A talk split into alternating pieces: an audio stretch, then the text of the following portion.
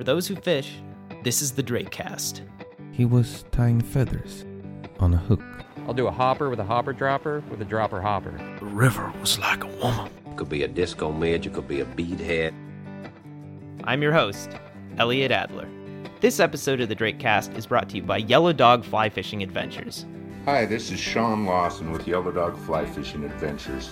This week's featured destination is the Yucatan. One of our easiest international destinations to fly to, the Yucatan Peninsula of Mexico offers some of the best price points and highest overall values for saltwater trip packages from all inclusive lodges to single day trips. Great fishing for bonefish, permit, tarpon, snook, and more. Give us a call here at Yellow Dog or visit us online at yellowdogflyfishing.com. And remember that while there's a lot of ways to get there, there's certainly only one way to do it right. This episode is also brought to you by Scott Fly Rods. John Duncan, the owner of Telluride Angler, told me why he recommends Scott Fly Rods to his customers. Scott fly rods are so compelling because new Scott rods are always the product of pure design. When Jim Bartschi designs a new fly rod, it's because he's come up with something that's actually better for fishermen. And that's why, at any given time, the best fly rod in the world in any given category, like trout or saltwater, is very likely to be a Scott. Go check out a Scott Fly Rod at Telluride Angler, your local fly shop, or scottflyrod.com. Alrighty, on to the show. This past January, I found myself in Tennessee. A friend suggested I check out Great Smoky Mountains National Park. I'd heard that fishing within the park could be pretty good. I figured I could hike a couple miles off the road, find a fish or two, maybe run into a bear. But my friend had another idea in mind. He suggested that I look into the effects of the fire that had ripped through the area in November of 2016. He was wondering if there had been any damage to the streams and how the trout were holding up. I had a hazy recollection of those fires, but mainly in the context of Dolly Parton's theme park. Hi, this is Dolly Parton with Smokey. Now, we had a beautiful fall this year in the Smoky Mountains, but this extended drought has resulted in high wildfire danger. Flames are now threatening the famous Dollywood Resort. A spokesperson for Dollywood said so far no structures inside the theme park have been damaged, but staff. But apparently, the fire got some of the national park as well. My friend recommended I reach out to Ian and Charity Rutter. They might be able to help me find a story. You know, I always laugh about that because what people call Czech nymphing now, that was just called nymphing. Ian rocks a soul patch and a ponytail. Charity has a warm smile and an infectious positivity. Together, they run R&R Fly Fishing, a guide service in and around the national park. They were graceful enough to show me around the areas of the national park that got hit by the fire. We hopped in their SUV. We'll walk around, but I'll take we'll, we'll take you to a spot. It's not a three minute walk, and you feel like you're the end of the world. A few snowflakes melted on the windshield as we headed towards Newfound Gap. Now we're coming into some fire here. You can start seeing a little bit of char. Across the valley, an entire ridge was burned out. You can kind of see how these ridge lines, it's really those ridge lines that got scorched. There's this one coming right to us here. That, that narrow strip, I mean, it got everything mm-hmm. right there. You can see the ground, you can see individual rocks on the ground, everything. But you just get away from that one strip, and there's, you know, nothing even got burned. And the further down in the valley, there's a stream right down here below us. And you can see just the lower you get, the less impact there is. We parked and walked down into the valley. Around us, uh, we've got burned deadfall, and the bases of trees have char marks going up about four feet, some of them. All in all, the fires seem to have hardly affected this area. There's stuff sprout, looks like wildflowers are starting to sprout. Not bloom, but like sprout. The forest looked pretty healthy. Now look at all the daffodils coming up over there. There's some blooming. Look at that. After we finished our tour, the Rutters suggested I meet up with some biologists from the national park. At this point, I didn't really see this being much of a story because the streams and the fish seemed to be all right. But not really having anything else to do, I called up the park's fisheries department and scheduled a meeting. They invited me over, I'm Matt Kulp, and I'm a fishery biologist here at the park. and his coworker, I'm Caleb Abramson. I'm a permanent fisheries technician here in Great Smoky Mountains National Park. We can chum up next to each other just like old times. Caleb and Matt filled me in on the fire. So it's the middle of November 2016. We had been in a severe drought. Almost no rain that entire summer or fall. Rivers flowing at a quarter of their normal water levels. Western folks who deal with fires every year probably aren't all that impressed by this whole situation, but this was way out of the ordinary for Tennessee. And during this drought, a small fire started on top of one of the mountains in the park. And it's so steep and rocky, the fire crews really couldn't attack it. And so what they did is they established a containment line down slope and were letting it backburn down to that slope. Basically, the fire crews felt like they had it under control and we're just going to let this one burn itself out. But things weren't really all that under control. Towards the end of Thanksgiving weekend, while the fire was supposed to be winding down, a big storm blew through. We had winds 80, 90 miles an hour, and it took that fire and started to pick it up and move it um, quite large distances, you know, up to a mile at a time. And the fire spread and spread. I asked Matt how this affected the park. The fire was just at 17,900 acres. 11,000 of those acres were in the Great Smoky Mountain National Park. So that burn area within the park is about 2% of our acreage. Okay, 11,000 acres. That's a lot of land. How many miles of stream were within the affected burn areas? There was 55 miles of stream that were affected, and uh, that was within the burn area. But just like I had seen that morning, the burn wasn't too bad near the streams. This spring, we anticipate a really strong green up. It helps with slope stability. You know, we were concerned about sediment moving into the rivers and streams, and so we don't anticipate, within the park at least, major debris flows or slides, which is good, and it helps also the biota, the fish and insects that live in the stream. As Matt listed off the affected streams, I was thinking to myself, all this is good news. The impact of the fire on the streams, and therefore the fish, seemed to be pretty minimal. But Matt must have sensed my lack of concern, because all of a sudden, he got really serious. Uh, I think the one thing I would like to say to you yeah. is that uh, any story on the fire, be really sensitive to the fact that you know this was a this has been a huge impact on our partner neighbors. So please be very sensitive to the fact that people lost their lives. Um, we're talking about resource impacts in the park, period.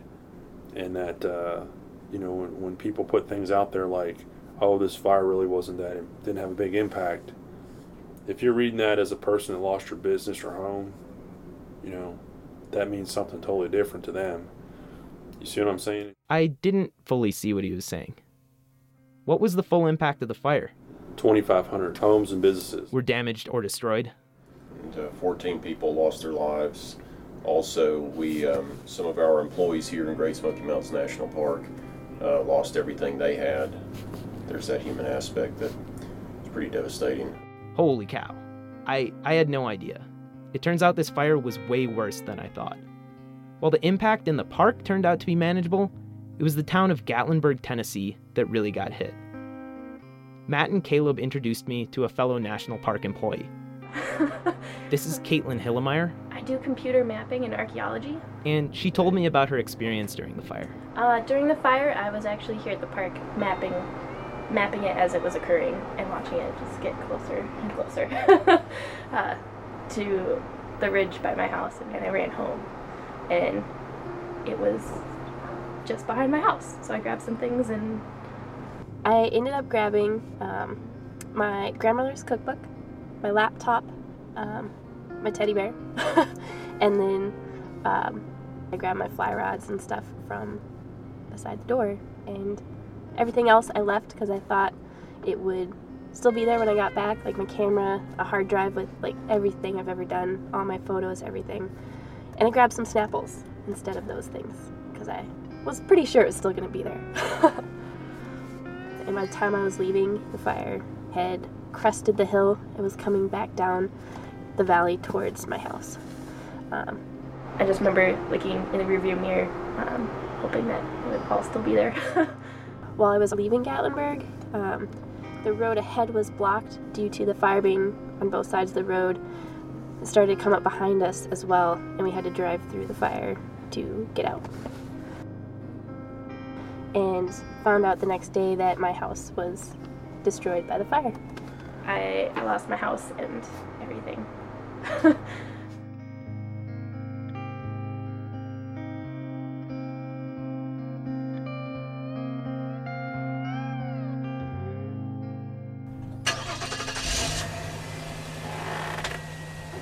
After hearing Caitlin's story, I knew I had to drive into Gatlinburg to check out the destruction for myself. Though Gatlinburg is only a couple miles away from the Great Smoky Mountains National Park headquarters, the two places are in different worlds. While the park is lush and peaceful, Gatlinburg is a bit of a sensory overload. And I'm not talking about the effects from the fire. Ripley's Believe It or Not museums, Paul Bunyan pancake houses, kitschy as all get out. And in the immediate area, right on the main drag, I couldn't see any effects of the fire. I almost didn't believe the stories I had just heard from everyone. But as soon as I got outside of downtown, I could see the destruction for myself. Holy shit. To my left, there's a burnt out gas station with a skeleton of a car out in front. On the right side of the street, the houses are perfectly intact. Much like in the national park, the fire spared some areas while completely destroying others. The hills surrounding the city were peppered with skeletons of burnt out buildings next to perfectly intact mansions. Only a couple blocks away, residential streets alternated between fully intact and entirely obliterated. The fire had defined clear winners and losers. Thankfully, the fire chose to spare the local fly shop, the Smoky Mountain Angler. I stopped in to hear about their experience. Well, I'm Harold Thompson, and I own the fly shop here. Here in Gatlinburg, Gatlinburg, Tennessee. There we go. There you go. Harold looked around the shop with a face that asked, Who is this idiot? And the shop is still here, but if you go half a block up the road, Right across the road. It's just got everything right, just right across this little road here. a charred tree at the edge of the property separated the fly shop from an entire block of homes that didn't make it. Even though Harold didn't lose the fly shop, he did lose some business after the fire. Of course, we were closed for two weeks that we couldn't get into town, uh, which was a complete shutdown. But along with the fishery, the fly shop hasn't been hit as hard as a lot of people had feared. What little fishing we've done has been good. We actually have got a trip going out at one o'clock today. Nice. And uh, I expect they'll catch some fish. Yeah. You know, it's it's it's changing by the day. We first thought that we would be many years getting back to normal, but it's not going to be forever. Getting more like old times as we go along. Yeah.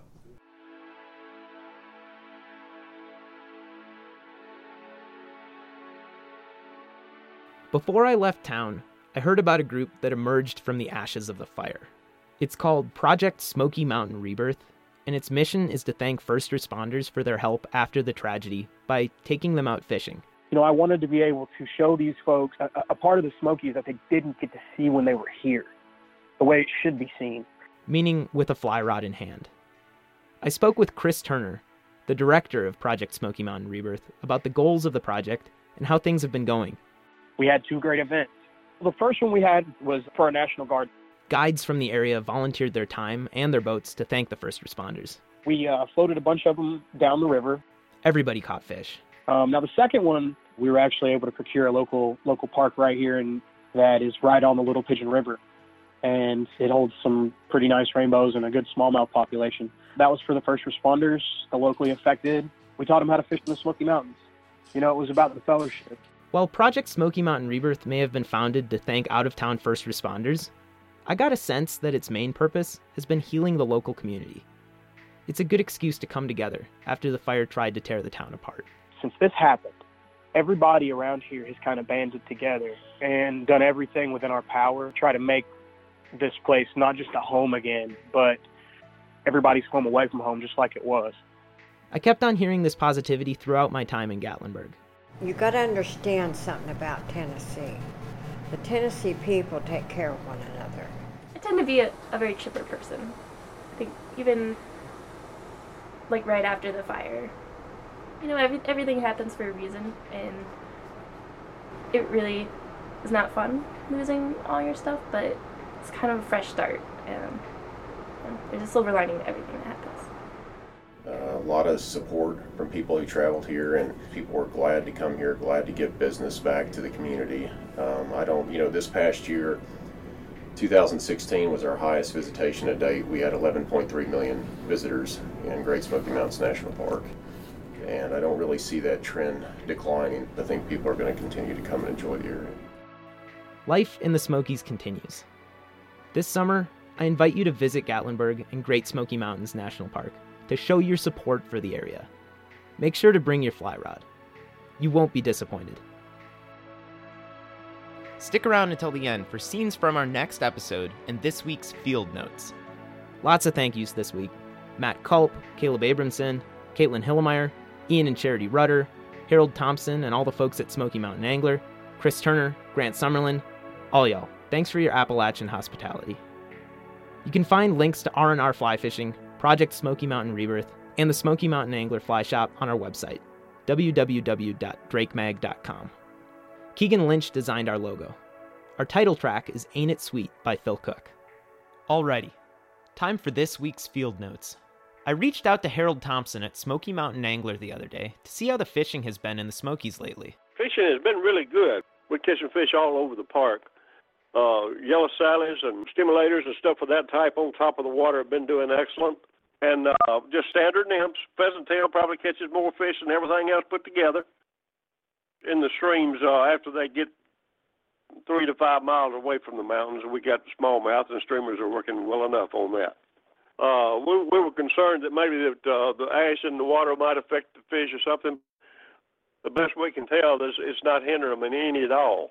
It's fishing really good, and uh, as well as it's done any time in recent years, so it had no adverse effect on the water. I don't know of anything else. Just give us a plug because we need to get more people here.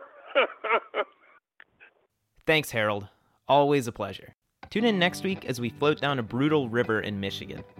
For the love of God, give me a lighter. This is the railroad bridge where the first trout were introduced. That's where we're getting them. It's on the hand. Oh. Did you have yeah, one? Yeah, yeah. What did I do? I f***ed up somehow. Okay, What's so- the how, what's the hook What set? the f- really? yeah. Nice, dude. Was it nice. like- Thanks for listening. This has been the Drakecast.